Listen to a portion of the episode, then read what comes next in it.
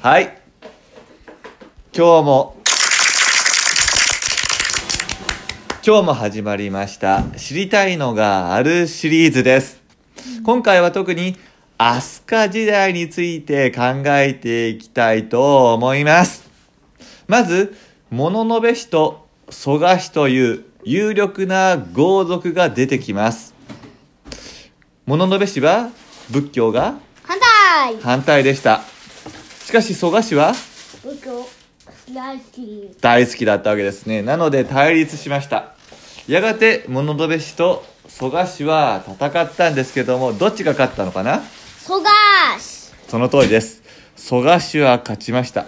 蘇我氏は自分の権力を増大したいと思えてこの自分の娘を天皇と結婚させたそうですね。自分のおじいちゃんになかなか文句言わないように天皇に結婚させたわけですね。そして自分がおじいちゃんとなって権力をどんどんどんどん握っていきましたやがて蘇春天皇の時代になります蘇春天皇の時代になった時にある事件が起こりました蘇春天皇は何言いましたかイノシシに見立てて殺に殺にやる殺しにやる。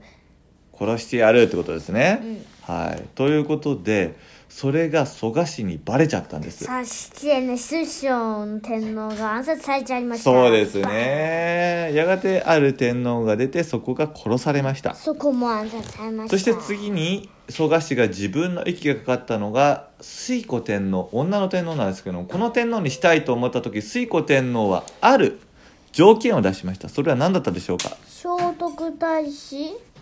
摂政？そうですね。聖徳太子を自分を助けてくれる立場につけてくれっていうふうに言ったわけですね。蘇我氏はそれを了解しました。ここで聖徳太子が出てくるんですね。では彼らがした政治について考えていきたいと思います。まず簡位12回っていうのがありました。簡位12回とは何でしょうか？